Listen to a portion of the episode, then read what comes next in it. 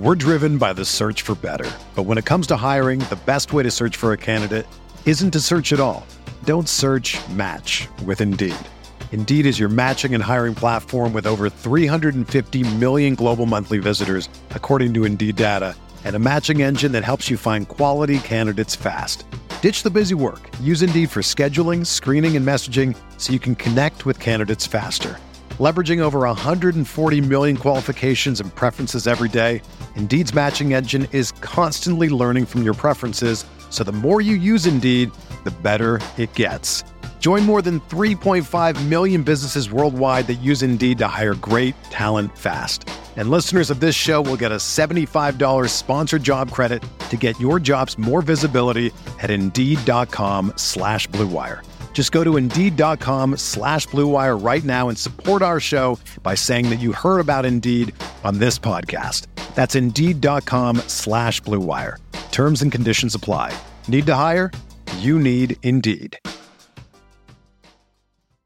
This podcast episode is brought to you by Coors Light. These days, everything is go, go, go.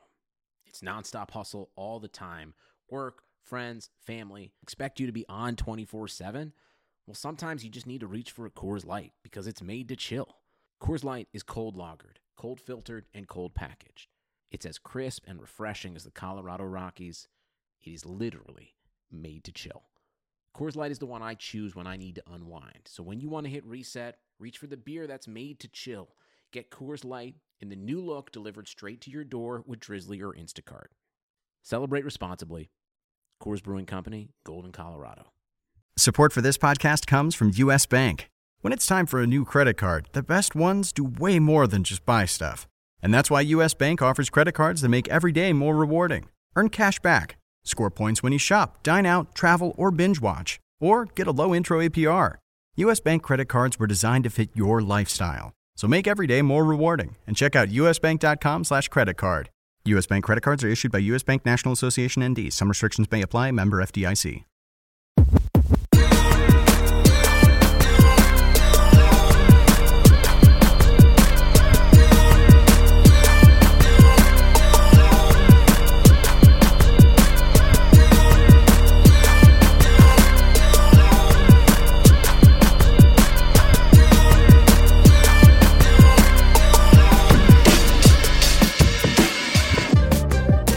Welcome to the Tuesday, August 18th edition of the RotoWire NFL podcast, sponsored by Dynasty Owner. I'm Joe Bartel. You can follow me at JB Fantasy Sports, and join alongside me, as always, is Jake Letarski at Roto Jake. Welcome back, and might I say, this might be the most important podcast that I have done in quite a long time, if not ever, with my tenure at RotoWire. That's you and me breaking down directly after the RotoWire Steak League, which is the most important uh, competition that is played every year at the RotoWire office. There's going to be lots of different articles coming out in the next couple days written about it. This is a big deal, and I'm excited to be able Yeah. to go over with you. Yeah, it's basically uh, just for some background. It's a 14 team auction draft league. There are no uh, team defenses. You have to draft a linebacker, a lineman, and a defensive back, and uh, that brings a new first, uh, fold to the strategy there. Half point PPR for the first time in Steak League's existence. It's always been no PPR. Uh, for those of you that follow Peter Schoenke, he's not a PPR fan, period. Just Nope. it- he's a purist, you know, original guy. So, uh, but uh, we got him to do half point PPR this year, and then of course there's the uh, the stake bet, and that's held at uh, the Tornado Steakhouse in Madison, Wisconsin. Basically, Hopefully, hopefully this year. Hopefully, hopefully. Yeah. I mean, I mean, we usually do it in in January, late December. There's snow on the ground here when that happens. Um, I'm hoping we can have you know our, our room together by then. If I'm not feeding steak under a mask, maybe. But yeah, it's uh, we do total points, and the uh, bottom half pays the whole bill. You're an eater, you're a buyer, and if you're a buyer, you get to you get to celebrate. You order whatever the heck you want, bottles of wine. Uh, I like to get nice scotch, um, and then if I'm a buyer, I do the same thing, but probably get twice as drunk to make me forget that I'm For how much shelling out like four hundred dollars for a meal. I was going to say uh, last year, I think the total payment, in, not including the meal that you had, or actually it was, I think it was like Was it in the two hundred dollars? Do you remember how much it was? I, it was the most that's ever been. Okay, see, I remember one year they offered lobster tail as a side dish, and uh, that was actually the the, uh, the most expensive steak dinner I remember. It was between two and three. I exaggerated a little bit with four, but uh, who knows? You got to have goals was- in, in life, and uh, you know why not bring order the nicer bottles of wine and see where it takes us. This is my going on sixth year working at RotoWire. It's been awesome, but this is the most important thing every single year to me. I can do 10 different leagues out there. Maybe, I guess, if there's some financial consequences that make it higher. Otherwise, this is it. And it's just because the bragging rights that go along with it.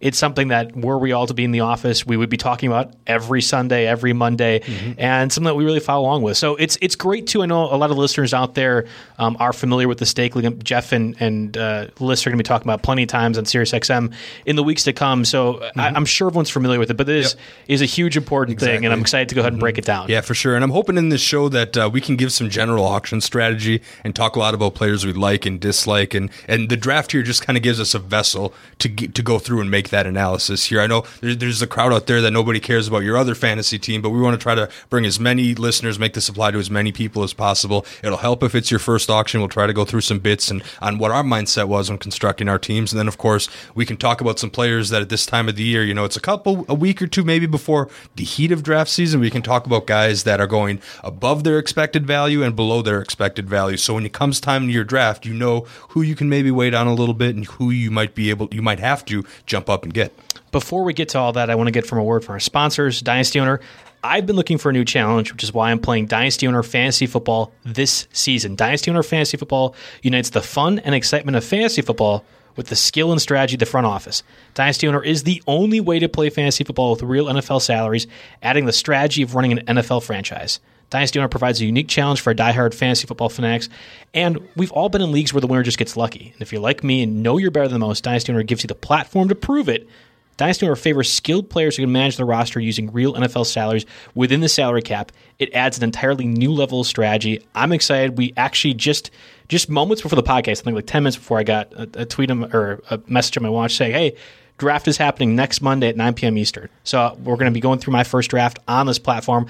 I'm excited for it. There's a lot of different experts involved, a couple of ESPN guys I saw, a few other names that everyone will be able to listen to. So maybe that's something we talk about next Tuesday. I don't know. There's mm-hmm. a lot of drafts to go through. But you can follow them at dynastyowner.com slash rotowire. You can actually go ahead and participate in your own draft by going dynastyowner.com slash rotowire. Validate your fantasy skills today. That's dynastyowner.com slash rotowire. Dynasty Owner. Start your dynasty owner, or just, well, start your dynasty today. All right, so Steak League. We kind of gave the rundown a little bit before. There is one thing that we probably should point out: the 14 team leagues. There's two of them right in the top half pays for the steak. For the bottom half, you and I are in different leagues. Yes, I don't know how that this works out, but we have more guys in the Madison, Wisconsin side than the LA side of things. So I, I don't know how you landed in the LA section, Joe, but uh, I've been there since day one. I have been one? and day one. And when I say the LA side, and and, and this will be the only time I joke about because I know we're gonna have lots of people listening from the office itself.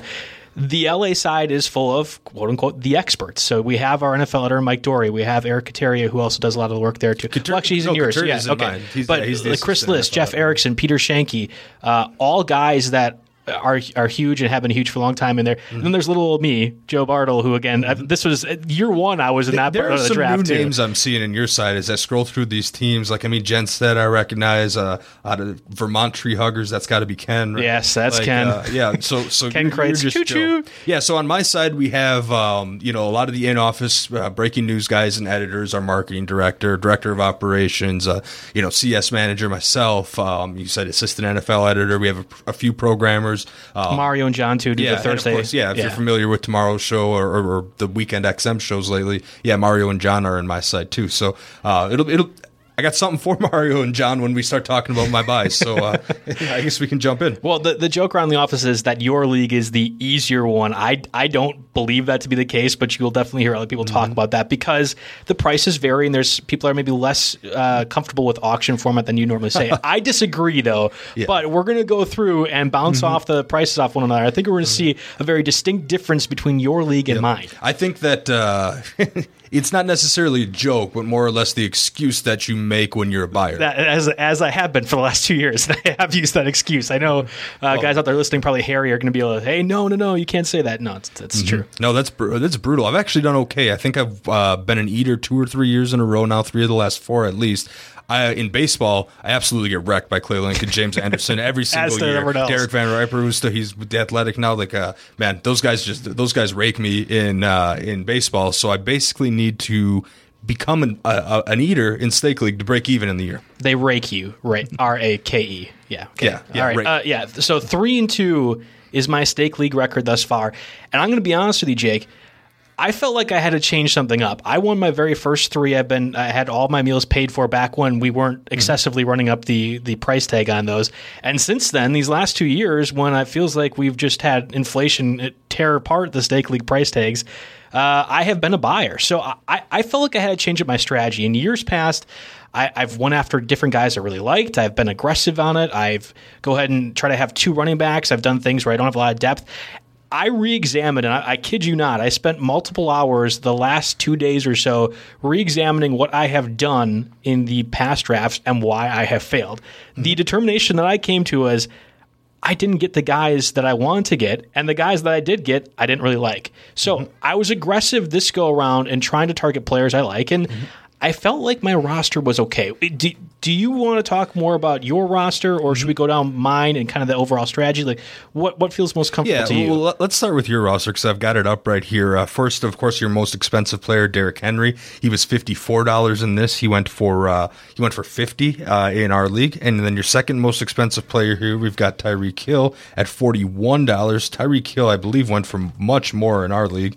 Um, he was at forty six dollars, and then you know you've got a couple other good buys. AJ Brown is a player I really really like. Uh, he went crazy uh, in our league. Um, he well, eh, not as crazy, thirty three dollars. So you actually got a, I think you got some pretty good prices here. I mean, now Derrick Henry is your is your stud back. You know, for comparison's sake, in our league, Christian McCaffrey went for seventy seven, uh, Saquon Barkley went for sixty four, and then a few picks down the line, Ezekiel Elliott went for sixty six. One of those weird things about an auction where when the player gets nominated, it'll have some effect on your price. You know, if you're the first player, a lot of times in auctions in general, uh, one of the first two, one, two, one to three nominations are guys that uh, you might want to target or at least take a serious look at because you know you're kind of setting the price, and people are hesitant to blow more than a quarter of their budget right away in auctions here. So uh, definitely something to watch for. But not to get too sidetracked here. I mean. I have no problem with your core here. You know, you kind of get down the list: AJ Brown, Terry McLaurin, Mark Ingram. You got a pretty cheap Joe Burrow for three dollars. I can't argue with that. Um, I, I mean, you got good guys. Uh, it- uh, of course, Derrick Henry is your non PPR king, and um, the the only thing is, is when you look at that compared to what I did with my team, I ended up with. Um, let me see here. What I, what did I pay for Chubb? Because that's a decision a lot of people are going to have to make in drafts this year, right? Uh, Derrick Henry or Nick Chubb because they're kind of right next to each other in ADP at the end of that first round. I ended up with a forty-five dollar Nick Chubb. So if you have to compare them side by side, I like my forty-five dollar Nick Chubb a little bit more than the fifty-four dollar Derrick Henry. But uh, you know, Derrick Henry doesn't have Kareem Hunt waiting in the wings to come bite him. So Well, again, so here's the problem. I wasn't in your league because I would have loved to have a $45 Nick Chubb. In fact, I was aggressively trying to get Nick Chubb, who ended up going 51 in our league. It, it was interesting. I was taking notes throughout the most the first half of it. 11 of the first 20 nom- or the 11 of the first 20 nominations, so basically the first two rounds if you were to go standard league kind of format. Mm-hmm. Were running backs that were nominated. I don't know what it ended up being like for you, but I thought it was curious to see a little over half ended up being running back positions. And it made sense when I was thinking about it a little bit more because you look at a lot of different drafts going on right now, and I imagine by the end of August, this problem might be even accelerated further. There's a lot of running backs in the top four rounds overall that are getting drafted. And then after that, it's a wasteland. Maybe you find the Ronald Jones, you, you stumble upon a J.K. Dobbins or DeAndre Swift in round five through eight and say, yeah, okay, why not? those guys were all going double digits in ours. Well, There's no and- stumbling around. and, and they guys. and they were for ours too. Like Cam, Ak- well, Cam Akers went 15. We'll, we'll get to that more. Like, Mm-hmm. but those types of guys were, were were kind of in that price range. It felt like everyone wanted to get at least one guy, at least Mm-hmm. one of the big guys, and that was my thought too. In fact, I wanted to have two of the big guys. Unfortunately, I think most people on my side of the league wanted to do the same thing. And I'll give you an example. Ezekiel Elliott was the second nominated player. He went $60. Uh, we had Joe Mixon then go for $50, 13 picks later. Liss, who got, I, I think he spent uh, a little over $130 in the first 10 nominations. $130 in the first 10 nominations. Clyde Edwards Helaire, Saquon Barkley were back to back. So there's there's a couple teams, and I think if I'm looking over the rosters, it's about three or four different teams that decide, hey, I'm going to spend hundred plus dollars on my running backs and figuring everything else out after that. Mm-hmm. Yeah, that and that's a common strategy here. You get if if you've been draft prepping for a long time and you have all your sleepers that could be one dollar players pretty much planned out to a T, and you have a have several big lists at each position of guys you're very comfortable taking, you can go ahead and go with the stars and scrubs approach here. Uh, we had a you know our customer service manager AJ here. He ended up with Christian McCaffrey 77, Lamar Jackson 32, Tyreek Hill 46, and David Johnson 26, and then dollar days pretty much the rest of the way out. I don't know if he had somewhere to be. Maybe he was coaching hockey, but uh, the anyway, the uh, RotoWire projections definitely didn't appreciate that strategy. they they prefer a little bit more balanced approach, but uh, yeah, you definitely need to uh, decide kind of going into the auction. And Sometimes you have to let it play out for you if you're still seeing value among that top tier. Because if you can get three or four first round picks out of an auction. I mean, an auction is the only place that you're allowed to do that, or you can you can actually do that, and it's possible. And in my opinion, that's the beauty of it. I'll be curious to hear about your league, but I know for certain this happens all the time on our side of the steak league. There are people that will be price enforcing, and they will make sure that the prices go up. Their list is a perfect example. I think of Mario. oh, Mario does a great. I mean, like this is a this is a strategy that you need to do for auction league. It's not a bad thing at all. I think uh, people that might be in it for the first time or or just kind of getting used to auctions, like, oh, you didn't even need that guy, or oh, you, the price wasn't anywhere close. Like you've already spent so much. Why are you doing it? Well, it's to make sure that everyone else is spending it because you already have spent this ex- exorbitant advantage on these two guys. You want to make sure everyone's uh, price enforcing. There were times where I think some people got caught in that. I know I was one of them, in fact, and we can kind of go on that further. But did you see any examples where you thought it was very obvious somebody was price enforcing, or even that they talk about in the, the league itself, the league chat? Yeah, I mean, I think we had a little bit uh, less price enforcing. I mean, I, I, what I tried to do, uh, which is which is tough, and you know, I, I can only do it because I've ex- done this for many years now. Is uh, I follow along and I punch every pick into the draft software. That way, I can do projected standings at the end. So if there's a guy that I don't want, or that I that, that's just not on my radar. Not necessarily. You never have a don't draft list because there's always a price to pay for each of these guys, especially in an auction. But if there's a guy I could see that I'm not particularly interested, or I know I'm not going to be in DFS, you'd say ahead of the field on. Um, usually I tune out and maybe catch up on entering picks a little bit, and uh, we definitely, uh, which you'll see when we get to some of our uh, our value plays, at least uh, there was there seemed to be a little bit of lack of price enforcing uh, in this, and part of it could be just because everyone was trying to spend all their money right away, and they, and they didn't want to get stuck. But once we got into that excuse me, fourth, fifth tier kind of of wide receivers, that's when it started to really show the the lack of price enforcing because people had money left and and players did get overpaid for. That's another part, and we'll probably talk about closer to the end of the podcast. Specific strategies that I took away from when you need to use your money, mm-hmm. and if you are one of those people that has not spent and you're kind of waiting on it's a hard spot. It's a, it's a hard mm-hmm. time to figure out, and there's a weird line, and I and I can't really describe it yet. Again, only six years, only six mm-hmm. years doing this. Guys like Liss and Schoenke and Jeff and everyone else that probably like half the people in this league have been doing it for 20 plus years, so they probably understand that a little bit more. Walking that line between being aggressive, making sure you're price enforcing, but also getting those values and maintaining money for if there are values in the future mm-hmm. is a really hard part to figure out, and that's what makes the auction league so fun to Exactly. And one thing that I think happens in the RotoWire League specifically, especially this steak league, more so than other auctions that I've done with friends and family, and, and that is, uh, you know, you can go into an auction with your pre-draft values. You know, if you use our RotoWire custom ones, if you use any, you know, any generic site you might see online, you know, there's going to be they're never going to be able to perfectly reflect an auction. And what happens in these RotoWire auctions is that these guys, you know, the Saquon Barkley, Christian McCaffrey, um, you know, Michael Thomas, DeAndre Hopkins, Julio Jones, the superstars, the top class they get inflated quite a bit because everybody wants to get their guy. And then usually that means you, there's some value in the middle tier. Something a little bit different happened today, but like, and then there's always going to be guys at the end of the draft that are going to be projected between $15, $20 on your sheet, but they end up going for $3. Uh, you know, I, that happened to John Brown and ours. You said that happened to Mike Williams and yours that, uh, you know, guys just, everyone spent all their money and there were a couple. And that's one thing that can happen to you, uh, when you're being patient with your money and trying to target that middle tier a lot but it's a very, very fine line because we definitely had guys overpaying, uh, you know, like $32 Marquise Brown is an example that comes up in ours when you know, there's there's guys at the end. He's the last one in the tier. Um, I mean, DK Metcalf went for or around thirty bucks. I, I personally paid thirty four dollars for Calvin Ridley because I missed that tier.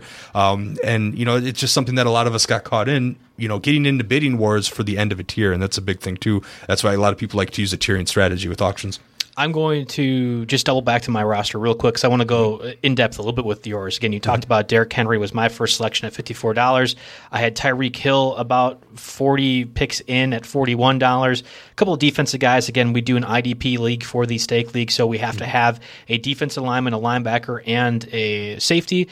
I, I think I kind of stupidly went after Jamal Adams for two dollars. This is maybe my Madden brain going in. Hey, it's Jamal Adams, a ninety plus overall safety. This is great. He's got a new team. I, looking at the values of the safeties elsewhere, I would have much rather had a one dollar Landon yeah. Collins or something like that. But it's fine. Mm-hmm. Again, this is I, this I nominated. I, I, was the one who nominated Adams in our league. Think I was looking at the list, and you know our our our software average values them all around fifty cents. You know, you know, basically they're sure. all pretty much replaceable players once you get past Budda Baker, or if you get a year where Keanu Neal is healthy or something like that. That's your top of the IDP tier, and then they're all pretty much replacement level players. So uh, I threw out Jamal Adams and I lost him. Uh, what did he go for? Uh, Two dollars. Okay, so, so all right. The, so, so the exact same as me. I ended up getting a Rapp from the Rams, RAP. Yeah, yeah, yeah. Yeah, for one dollar at the end because you know he, uh, he's a top ten guy on our rankings, but all of those guys outside of the top three or four, unless someone's really trying to get out of there early, all those guys end up going for a dollar in this specific format. Yeah, and the, the Christian Kirksey that was my fourth selection. He's a, the new linebacker for the Packers. Of course, Blake Martinez has been a 140 plus tackle guy mm-hmm. uh, the last three years, and I, I think Kirksey can be effective and even better than Mar- uh, Martinez. It's just a matter of health.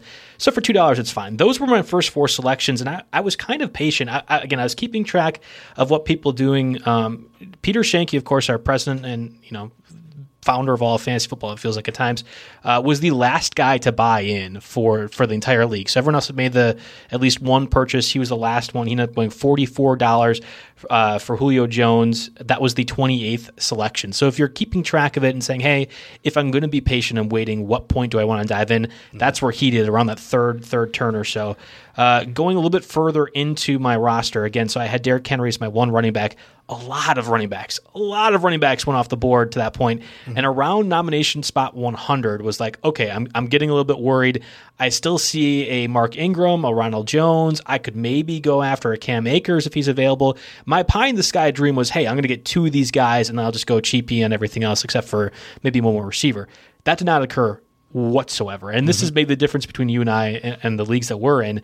But everyone else, I think, had an idea of, these running backs have a possibility of mm-hmm. doing well. So I, I, was able to get Ingram for 18. There was no chance in hell of me getting any of the other running backs. And by that point, it became a, all right, I guess I'm just going to go ahead and punt and wait on it. It's a good thing we do this Tuesday podcast every week where we break down the free agents because I'm going to have to be aggressive picking up running back free agents throughout the year. If there is one year for you to go ahead and try to find those guys, though, I think it's probably this COVID 19 pandemic era where mm-hmm. maybe you can get by with a spot start from a position that might not have been available three yeah. days ago. This is the time for it to happen. Mm-hmm. Yeah, that's absolutely part of the strategy of my team's roster construction when we get to that part. You know, my running back depth is the one area that I took a, a, what I think is a pretty big hit in. And um, I, I, I, guess we're going to see. Hopefully, we can get you can take advantage on Fab. And, you know, this is one of the most competitive Fab leagues that I'm in. And and people will not hesitate to spend their entire fab money in one week on a guy well, once it's time to pull the trigger there. So, uh, whew, let's, let's see. I'm looking at the rest of your team here. You, your there was one. There was one other guy I wanted to mention. Yep. There's there was one other. So I had AJ Brown as my second receiver.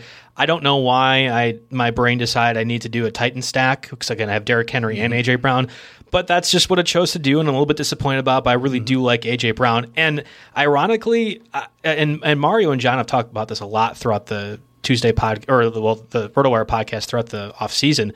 If you were to like prepare yourself or stack somebody for an injury, say Derrick Henry gets out. I do have Darrynton Evans. He was my very last selection and the guy that probably ends up being at the running back spot. But I actually think if Henry goes out, Brown gets an insane usage. So it was kind of a weird thought later on, and maybe this is just me talking myself into it, mm-hmm. that I'm actually kind of protecting Henry on the injury with Brown. The one part I got really frustrated with was Terry McLaurin at $31. And mm-hmm. and I know it's fine and I get it. Like Terry McLaurin's a fifth or sixth round pick in a standard league. It makes total sense. I committed most of my budget to those three receivers, having Hill, McLaurin and Brown, and that's it's totally fine. Mm-hmm. But he was at twenty five dollars before I ended up getting in a bidding war that pushed him all the way up to thirty one. Yep. And I knew there was a point. I knew there was a point where I needed to just pull out and say, no, I, I can mm-hmm. go ahead and get a, a DK Metcalf for twenty four dollars or something like that. Mm-hmm. But I couldn't. There, no, I, I, couldn't Metcalf, do it. It's not going to happen. I yeah, see, the funny it. thing is, it's it's not too bad because McLaurin went for thirty one dollars on our side too, and I thought that was high for him at the time as well. But you know, thinking about it, he was one of those players that kind of caught he was like the bottom line of that tier. And if if you didn't get Terry McLaurin, you're going to end up with like Jamison Crowder or Marvin Jones or like it was those type of players that were the next best up. So that's why he got bid up in our league for sure. But you know, looking down your your list, I mean, you got two guys in Christian Kirk for five dollars and Mike Williams for three dollars. Um, and I believe both of those guys went for double digits in our league from guys that had too much money left and just you know wanted to get a player that was above replacement level with one of their final roster spots. Yeah, I felt really good about the Mike Williams one, especially at three dollars. I think everyone else had just two dollars. Otherwise, that would have been an easy one. So I threw mm-hmm. him out there, got him right away. This league it starts two quarterbacks, three receivers, but there is a flex spot as well. And I have to imagine throughout the year, th- uh, health willing for Henry and Mark Ingram, that I'm going to only be starting receivers at the flex. Maybe I find a different spot to get them in there. But yeah, I kind of like taking Chargers players at a bargain this year. Everyone, everyone's uh, you know really afraid of uh, you know what happens if Tyrod Taylor is their quarterback because they're you know how much time is the rookie really going to get here to uh, in, in, Herbert to uh, you know to get that offense going. But I don't know. We had Keenan Allen go for around 19 that I missed that. You know, I thought that was appropriately priced, and um, and then of course Austin Ekeler. You know, you don't don't wait on him. You know, I mean the Panthers are going to be bad, but nobody's discounting McCaffrey that much, so you can think the same way of Ekeler. So I do enjoy getting Chargers at a discount in general.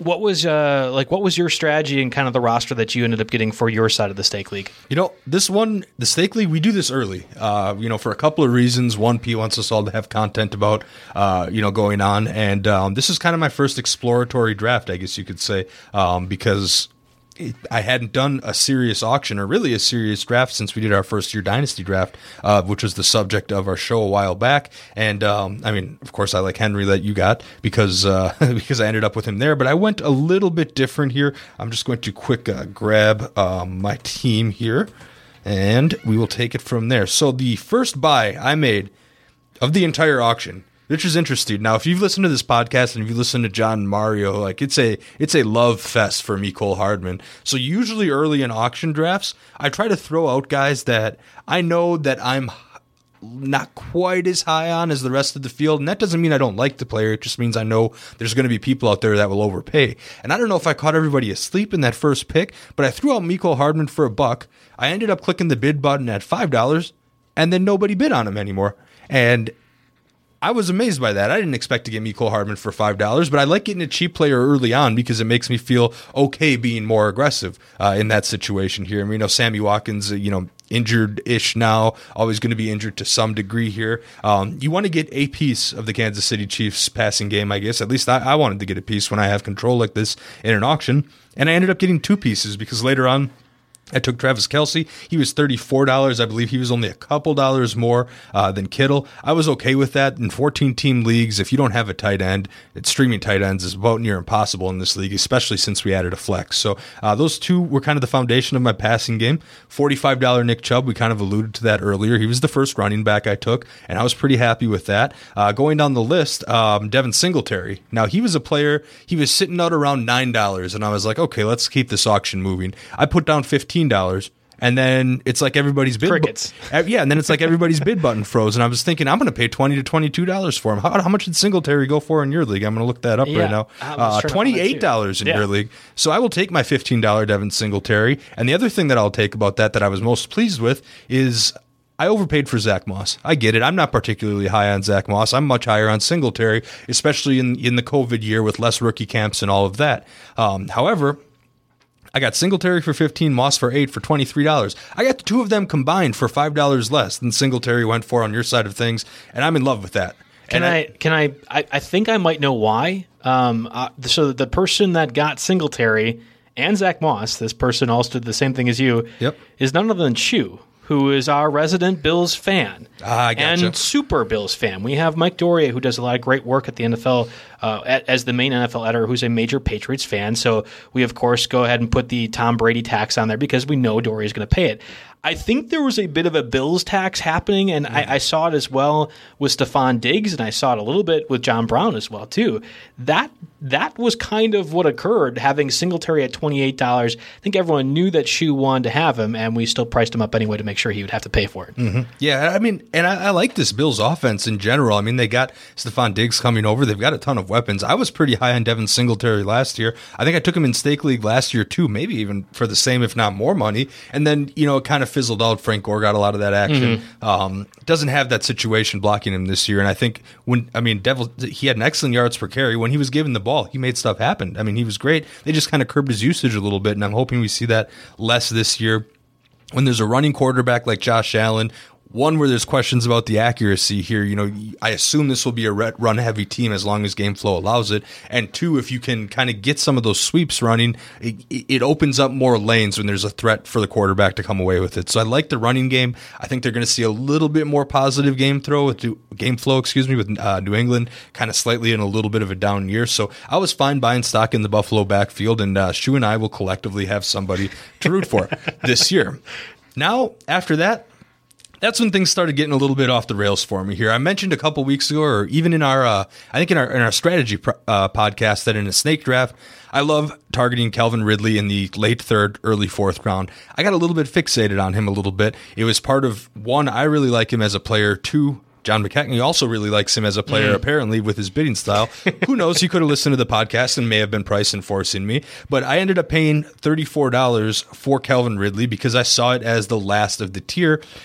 Looking back, that's not so bad considering McLaurin was 31. I think Metcalf was 32 or upper 20s or somewhere in there. So I ended up with that. And then just kind of you know, I was basically in dollar days after that because once you get Chubb, Kelce, uh, you know, Ridley, I did get Michael Gallup for nineteen dollars. I like that buy. I think uh, that's a good buy low ish opportunity.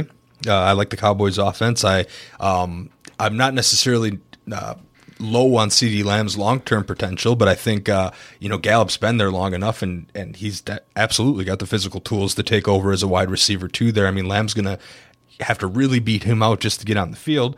Um, and then, you know, I spent a little bit more on quarterbacks. I saw Brees for three bucks. I was like, yeah, sure, I'll take that. Uh, seven for Matt Ryan. I'm not crazy about because I think Carson Wentz went for the same amount, and I would have rather had them, you know, in, in a bubble. But I was okay to overpay a little bit for Ryan just to pair him with Ridley and hopefully have that duo win me a couple of weeks.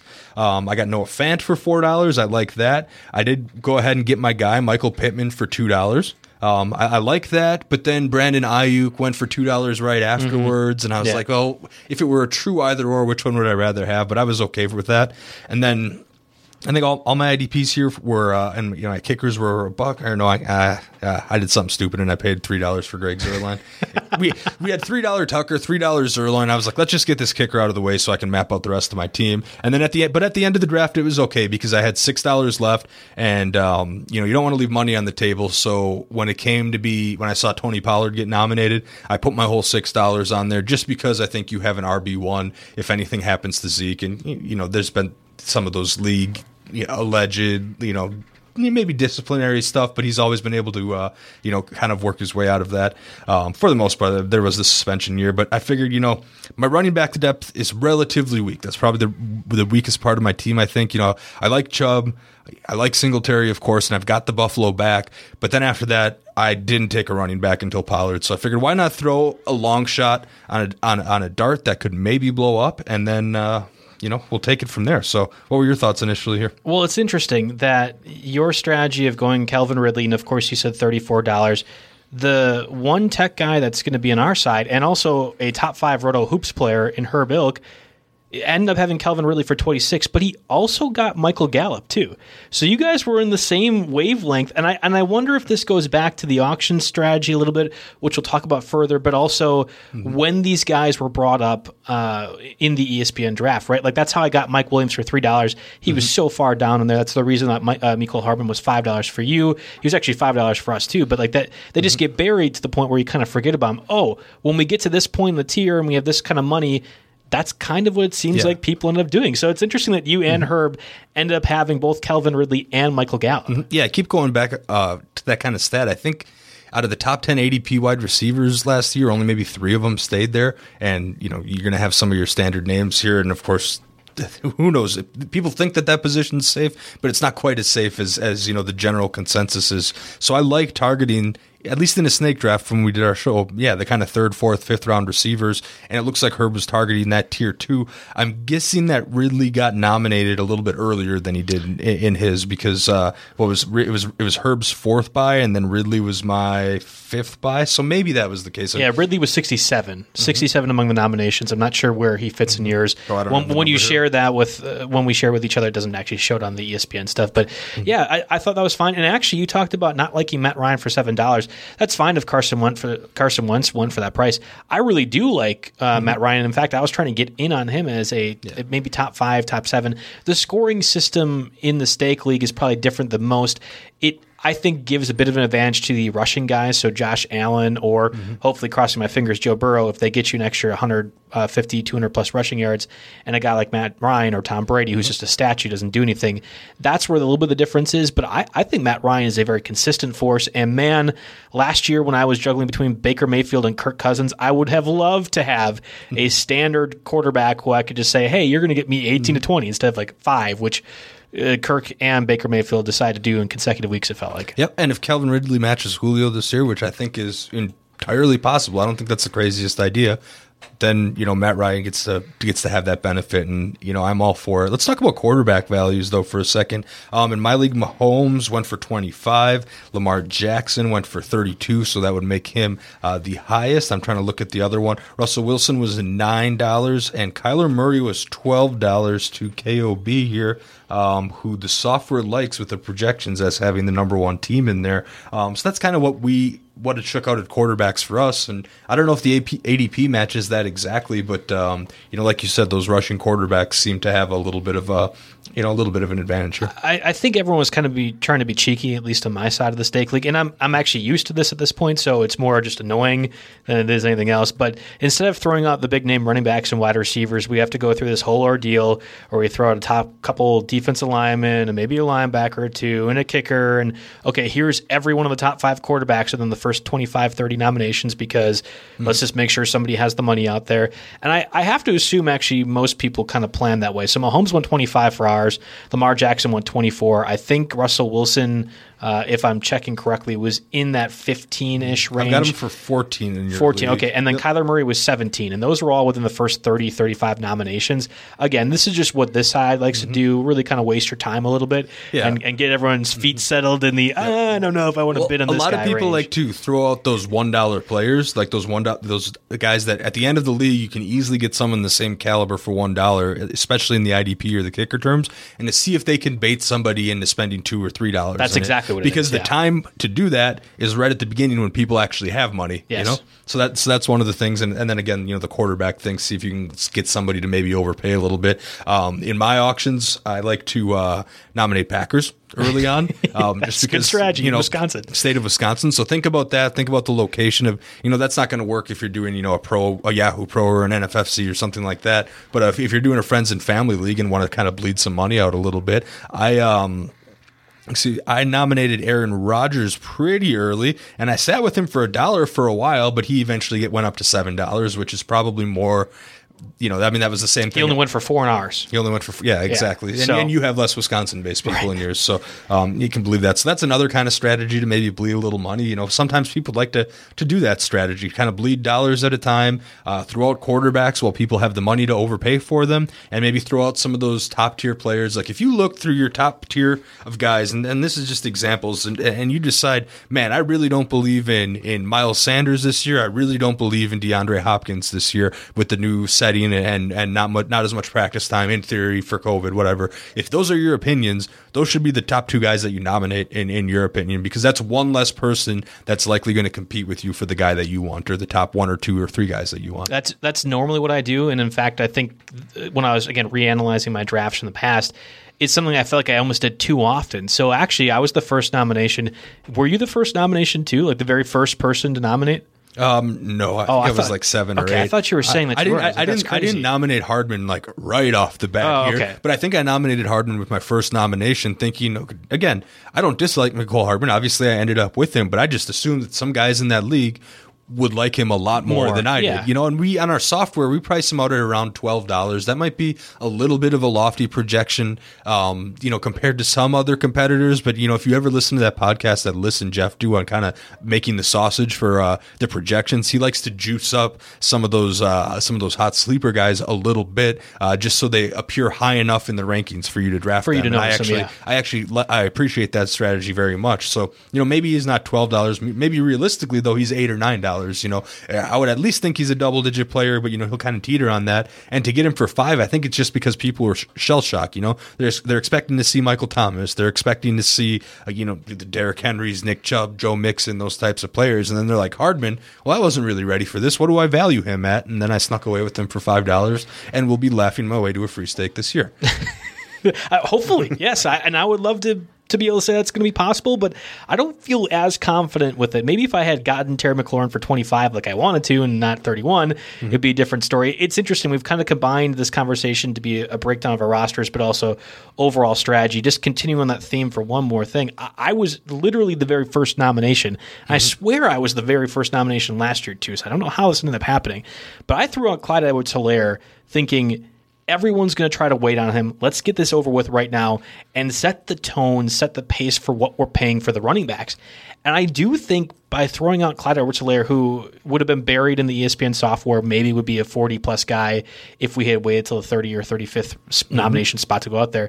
Putting him out there and him going for 55 to Liss, which I do not think is a bad price whatsoever, really ended up being a, a- a difference maker overall. And maybe that changes the entire complexion of the draft. And if you're out there listening and thinking what to do for your auction draft, maybe trying to, if, if you think you are the smartest guy in the room, waiting on Clyde edwards till, till will, or to nominate him when he can get be in the 40 range mm-hmm. is interesting because that's kind of what happened with your league, right? Yeah, well, he was. I, I think he was one of the first 10, 12 guys nominated. He, Okay. he definitely wasn't the first, but uh, you know there were some some strange nominations there, at least mine in the first round, and then edward Helaire came out there, and I don't think people were quite comfortable with how to price him yet, and he definitely did not get priced like a first round pick. You know, he got priced pretty much like an early second round pick. He only went for thirty eight, so seventeen dollars less than in your league. Um, maybe I just don't have the same amount of believers here uh, on my side of things, but I, I was really close to putting a bid there d- down on him. I, I don't know why I didn't. I was just hesitant. I was like, you know what?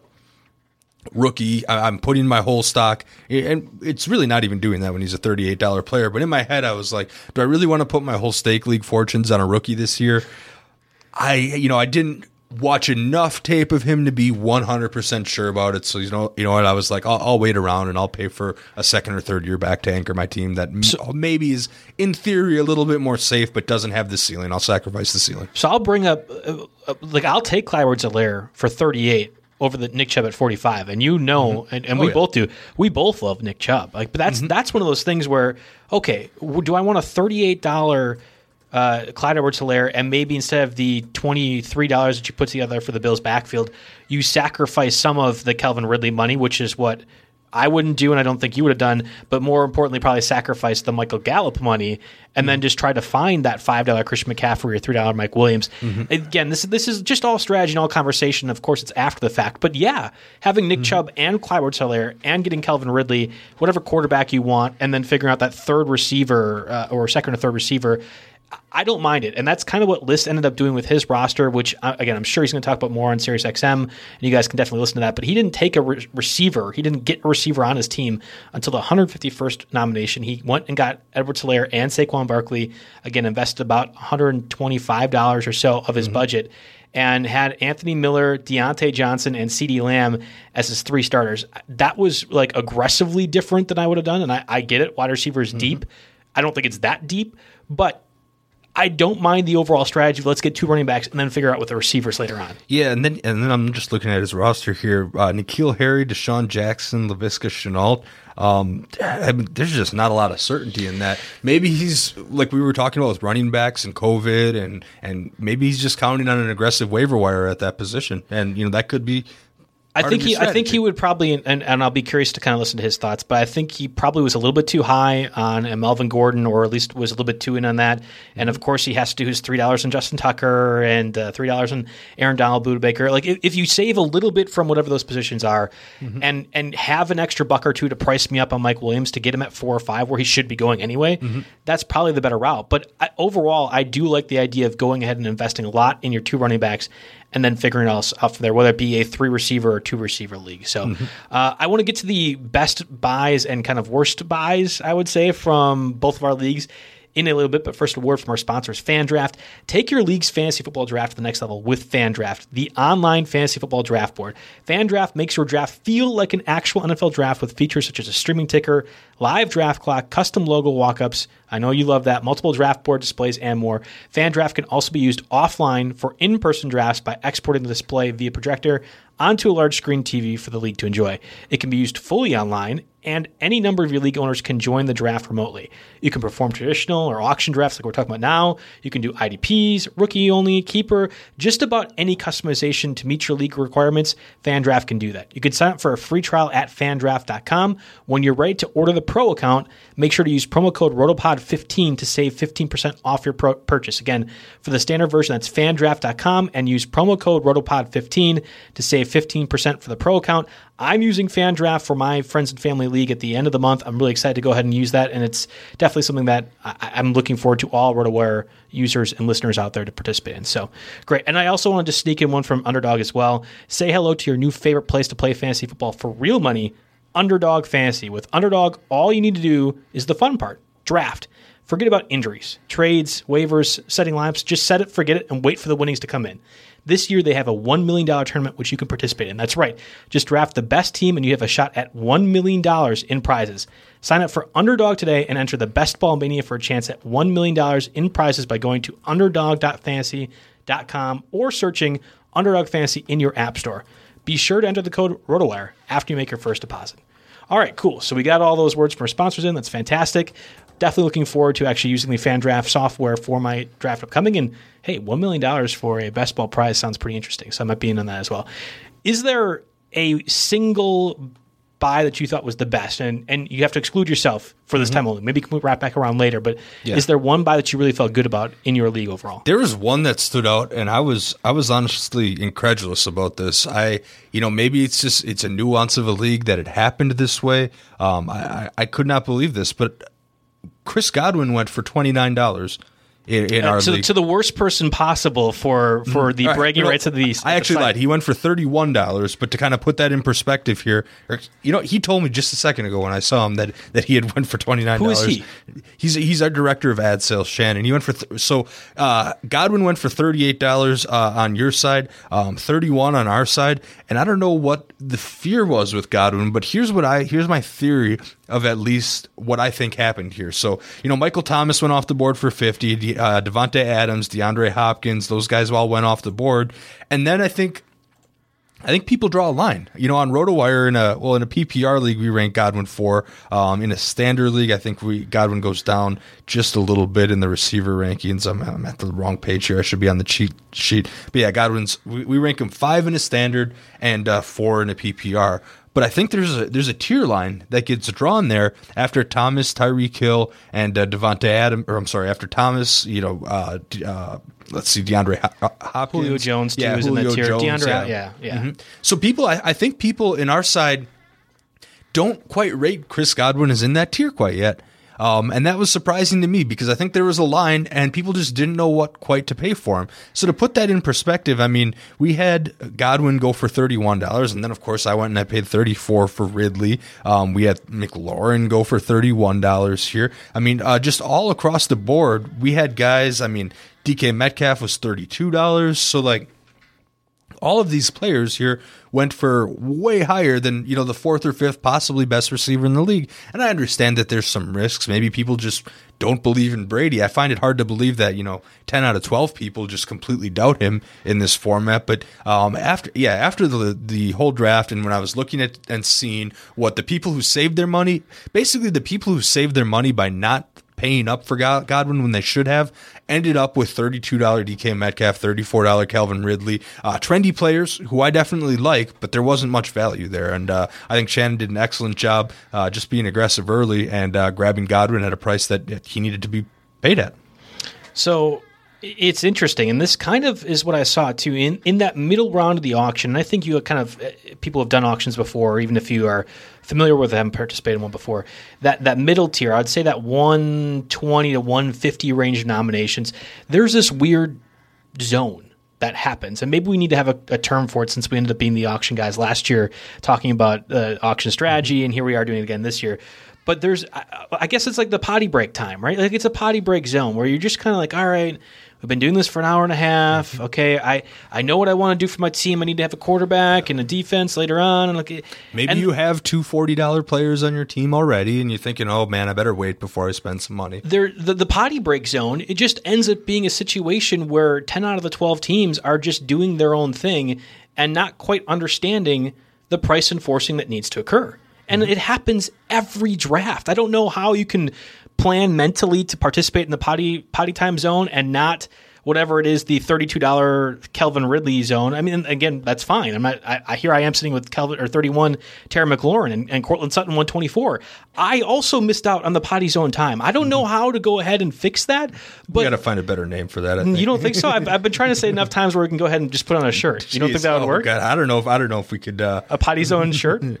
I mean, we're adults. Can we call it the smoke break zone? Or no, it's. I only say because Ken was asking, go ahead and do a, a, bathroom break about like forty minutes into the draft, mm-hmm. and we were all making fun of him, as we should. That there's no point that you should be doing the the bathroom breaks. Anyway, I just I'm saying whatever that zone is, there mm-hmm. always is a value. And and for mm-hmm. us, it was the Calvin or it was the Courtland Sutton at 24 who ended up going to Shu, which is probably why he could pay so much for his Bills tax with Devin Singletary and Zach. Moss. But there was other guys around that zone. Cooper Kupp at twenty five dollars too. Again, I would much rather oh, have yeah. those guys. Kupp was thirty in our league. I would much rather mm-hmm. have those guys at the five to six dollars I think less. That's the same McLaurin. zone I got Singletary in when it was I I got the first running back of the of the non first, second, third round tier and and that's how I was able to sneak him in on that. You know, so I got a good zone in, in that, but then I waited. Then you got dinged a little bit later, I, but I was okay with getting dinged and overpaying for it because I wanted to make sure I got my guy, and I had enough money for it from saving on guys like him and five dollar Mecole Hardman. So those, there, there's there's peaks and valleys in these auctions here, and and and hitting them at the right time is key to really mastering. One. Yeah, I don't know if you can have a perfect auction draft. I don't I don't know if it's possible because mm-hmm. it's so hard to identify when we're in that zone and that value is and that you have to be actively paying attention and also preparing accordingly mm-hmm. and noticing those values like i'm Liss is one of the best i keep bringing him up not not just to get credit for this if he listens uh, but uh, it, it's he's so good at the price enforcing stuff and it's and i just can't sneak anything by when he has money well, he spent three fourths of his budget in the first 10 picks, so he can't go ahead and do that. You have to, mm-hmm. as a player, hope that the rest of your league is willing to do that. Didn't mm-hmm. happen necessarily in yours, didn't happen necessarily in ours either. So it's it's interesting. Those values were were definitely high for me, those receivers in that range. Again, uh, McLaurin is getting drafted a round later in NFFC drafts than Courtland Sutton and certainly Cooper Kupp too, mm-hmm. and I paid $7 more. $7. I love Terry McLaurin. I probably draft him in that range with Courtland Sutton. I don't want to pay seven dollars more, but I got caught in that zone. I don't know how to avoid it. The other other value that I saw that I really liked, and it happened really early on. This is probably a different zone too that we could talk about.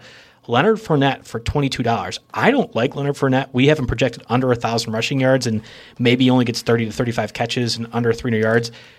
But a twenty two dollars starting running back over Cam Akers, who I'm fine with, but at fifteen dollars. Mm-hmm I'd much rather have Leonard Fournette seven dollars more. We had the same thing kind of happen in our league. Fournette went for twenty four, which uh, you know I, I don't. I'm gonna quick see what we haven't projected at now. Our formula likes to push running backs up the ladder a yeah. little bit. To, it's basically to send the message you better go ahead and get one of those running backs. So be willing to pay for it. Uh, our formula, you know, I've updated inflation a bunch of times, so this may not be the original one, but it has them priced about right. We have twenty three dollars and seventy three cents here uh, for Leonard Fournette, and I actually, I had I not just gotten Singletary at a decent value, I would have probably been in on Fournette at that price. I think. Yeah, I, I don't know. Like I don't like David Montgomery at all. He went twenty four dollars. Melvin Gordon was listed as flex guy.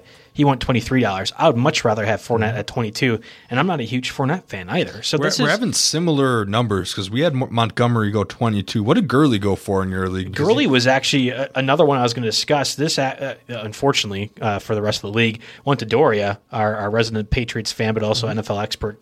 Does a great job throughout the waiver wire in particular, but really does a good job drafting. He had Kamara at 65 and Travis Kelce at 34. Gurley was his second running back twenty one dollars, so like he was even cheaper than Fournette, and Yeah. I think that ended up setting the pace that Fournette, Yeah. uh, that Fournette price. if we get down to the worst buys part of it, you know, I didn't like Gurley at twenty eight dollars on our side. I, I was thinking, wait a minute, are we paying for something two three years ago? One, you got a player that is uh, that is past his prime and historically injured, right? You know, maybe he could have a little bit of a bounce back or pop, but you know, past his prime, historically injured, brand new team. Granted, it's a good team. It's indoors, high powered offense. A lot of other options to go to on that offense, especially in the passing game in this passing league. But I didn't like risking twenty eight dollars for Gurley when some of those guys that we talked about were were underneath.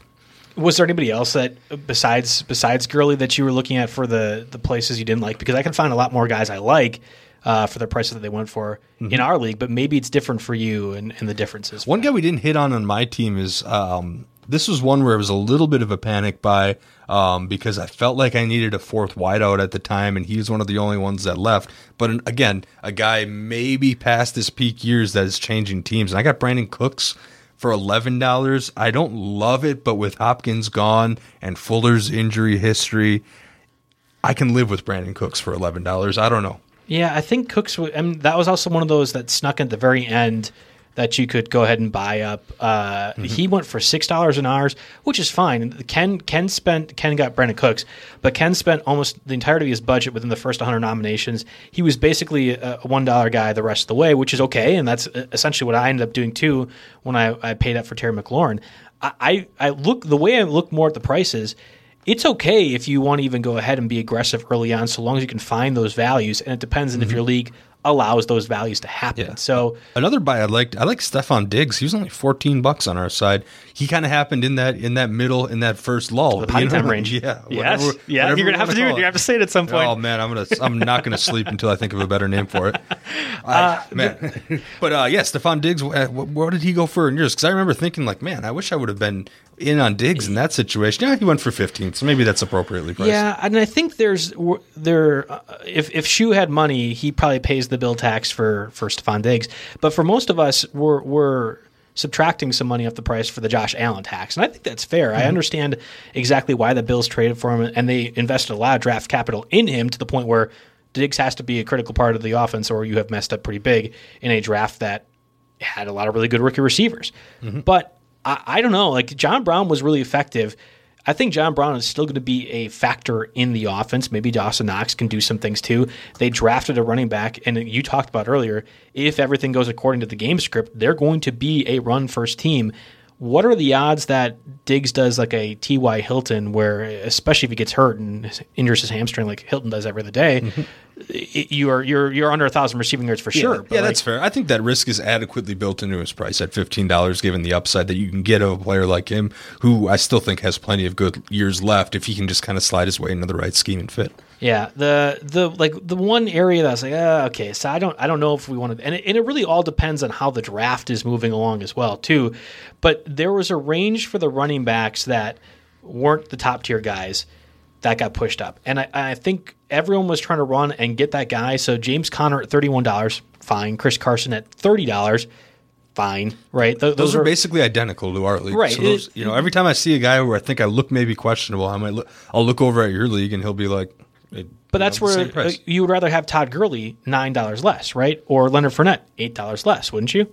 Oh man, I'd, I'd take probably Fournette and Carson over Gurley at this situation. Okay, all right. So you're Maybe you're I'm, lower on maybe I'm than that. unique in that in that in that set, but uh, I'll take the guys that you know that that have been at those teams for long enough. and, Okay. you know, Uh, how about- are on teams that you know we know want to run the ball first. I'm not a- especially Seattle. I'm not a huge Raheem Mostert fan. I I think the 49ers offense can have anybody effective running the ball, but right now he's their guy. He went for $17. Yeah, he went for 14 on our side. look, I thought that was and our a great projections, value, too. Our projections even have him a little higher than that. I just I worry that they have too many guys that are, are fully capable of taking on that role, and there's going to be some hot hand weeks where maybe it's Coleman or McKinnon and and and Mostert, you know, doesn't get quite as much usage. The the one noticeable one for me was AJ Green at nineteen dollars, and this is I mean you're talking to the guy that I, I I would definitely go get a Bengals jersey right now, especially the the, the uh, color rush jersey that they have, which is so sick.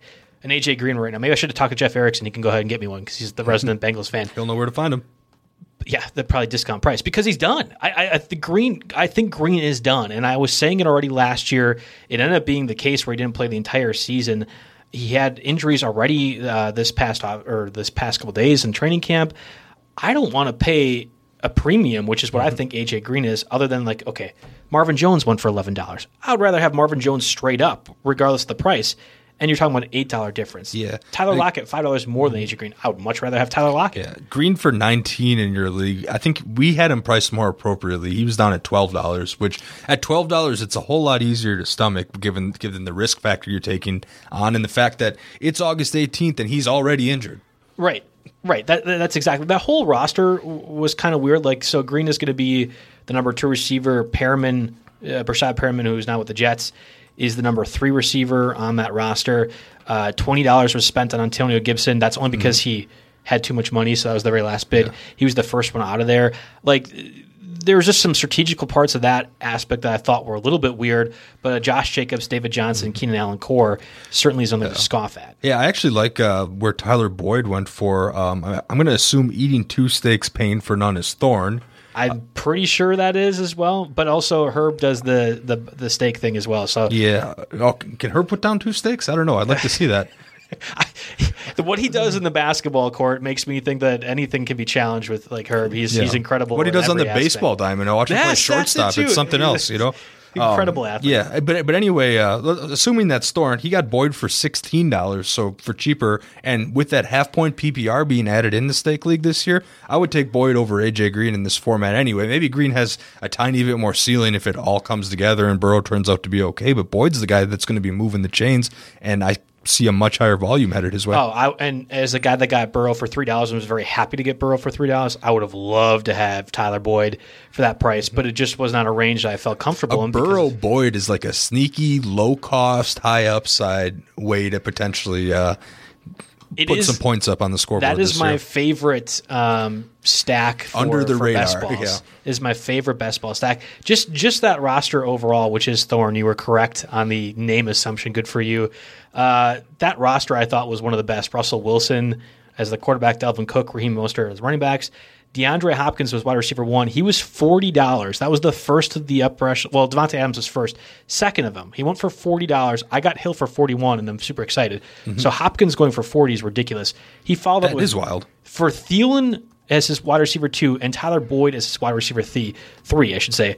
Thorne is set, and he got what I thought was a ridiculously high priced Mike Gesicki for eight dollars. That was the one part that if I was going to recommend to somebody what not to do, I love Travis Kelce and George Kittle, and I'm drafting them aggressively in that second or third round in in redraft leagues, or I'm sorry, in, in snake leagues. I- don't see a reason to pay twenty plus dollars for those tight ends when you can get a T.J. Hockenson. Uh, uh, you could get a uh, boy. I, I ended up getting or uh, Austin Hooper for four dollars, T.J. Hockenson for two dollars, Hayden Hurst for three dollars. There were so many of these guys that are in the 12, 10 to fourteen range for tight end that I thought, okay, I'm saving twenty five plus dollars, and maybe they get seventy five percent of that production. Yeah, so Gesicki went for three dollars on our side, by Benzine, but Benzine immediately turned around and was because I bought I bought Tony Pollard with my last six dollars right after that. He immediately turned around. was like, I regret that buying Gesicki. I wish I would have saved it for Pollard. I was like, Three "Yeah." dollars? You said I was regretting it. Yeah, he he didn't like it at three dollars, so I, okay. I don't know, Uh, but but I'll take it, especially given you know the eight dollars in your league. And there were some some examples. You know, I think um, I did this in our dynasty league too, and maybe it's more appropriate for a dynasty league.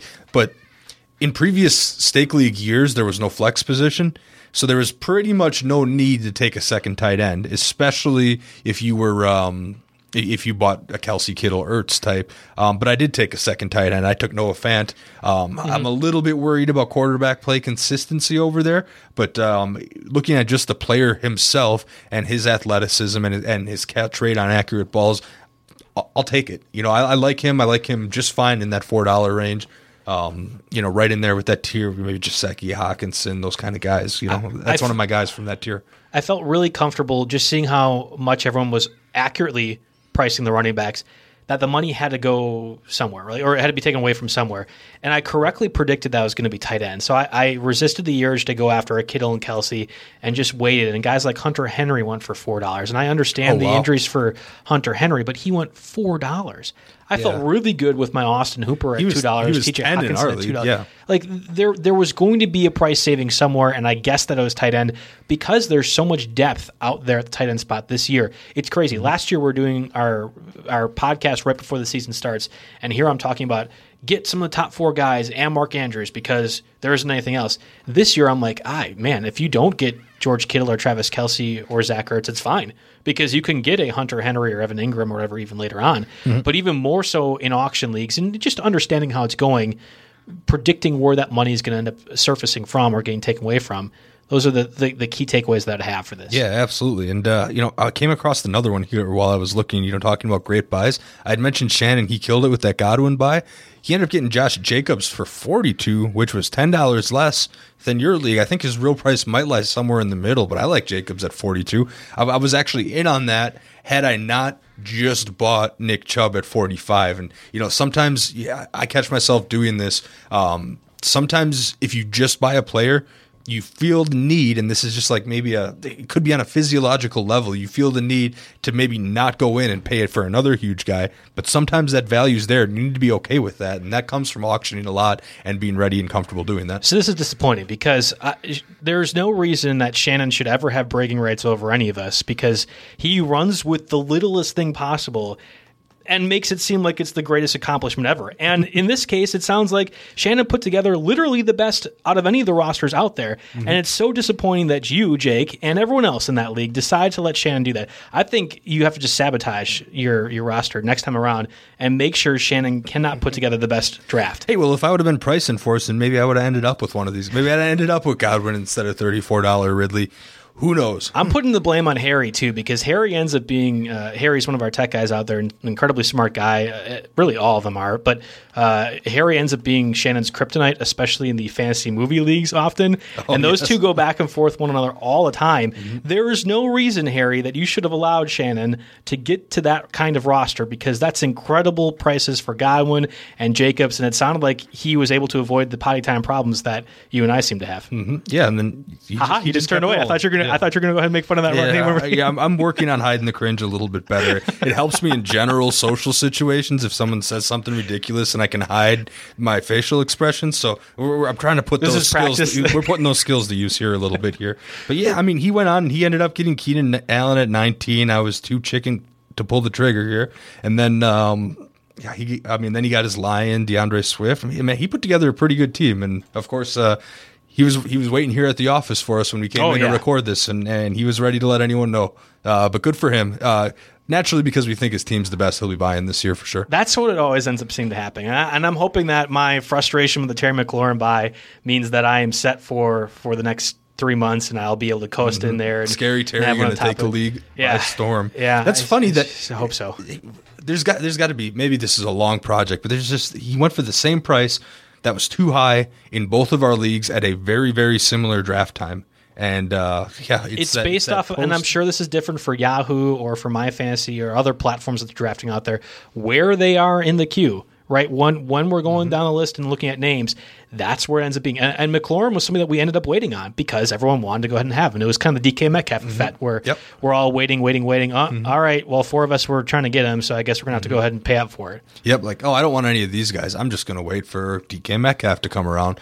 Unfortunately, four other people have the same Right. mindset. They all saved their money for that situation, and then you find yourself in the bidding war. That's always the biggest. That's the biggest kick in the pants. That that, that reminds me, uh, you know, how to properly strategize and plan better for the next auction. Having this early steak league. Yep. Yeah. And that's, I mean, I thought I did it right. I, I was watching the money. There was not a lot left. There was one person, and he needed a lot of other things. And yet, $6 later, I'm drinking my sorrows away with a $31 Terry McLaurin. So, uh, hoping that listeners out there can avoid my situation, hopefully avoiding a situation that, uh, well, Jake actually had a pretty good roster, so I can't really like knock it at all. I, I, I don't care. I mean, I know I paid too much for Ridley. I, I went into the draft knowing that I was probably going to pay too much for Ridley. The timing was bad, but because of the other bargains I got, it doesn't stink so much. So in the end, I'm okay with it, and I'm pretty confident about Eden. Awesome. Well, that's good, and I'm glad we we're able to kind of wrap this up. It, it, it is truly an honor to go ahead and do these podcasts about the steak league because it means so much to the, the league.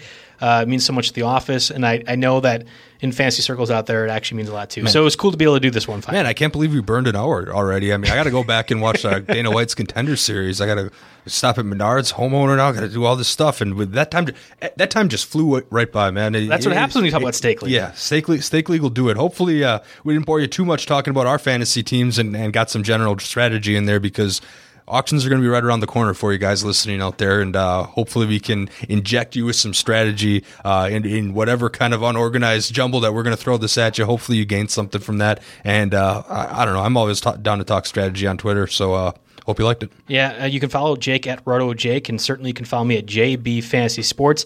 Today kickstarted, uh, I think it was seven of the next day, seven of the next 10 days, I will have at least one draft going on. So I mm-hmm. cannot guarantee next Tuesday that we will not be talking about at least one of my drafts again because I have a lot going on. And if nothing else, we can compile all my bad results and laugh at them because I'm totally fine with that as well. But I it's try to be make a very my- busy time. We're going to be the opposite. I try as hard as possible to join leagues that backload the thing, and this is my one exception because it's steak league and I can't say no. But I try to backload so much, so you'll have some drafts, I'll have some drafts. Hopefully, we'll get some news to talk about. It's been tough without a preseason, you know, filling some of these shows, but uh, hopefully, we did an okay job for you guys here. All right. Thanks for listening, everyone.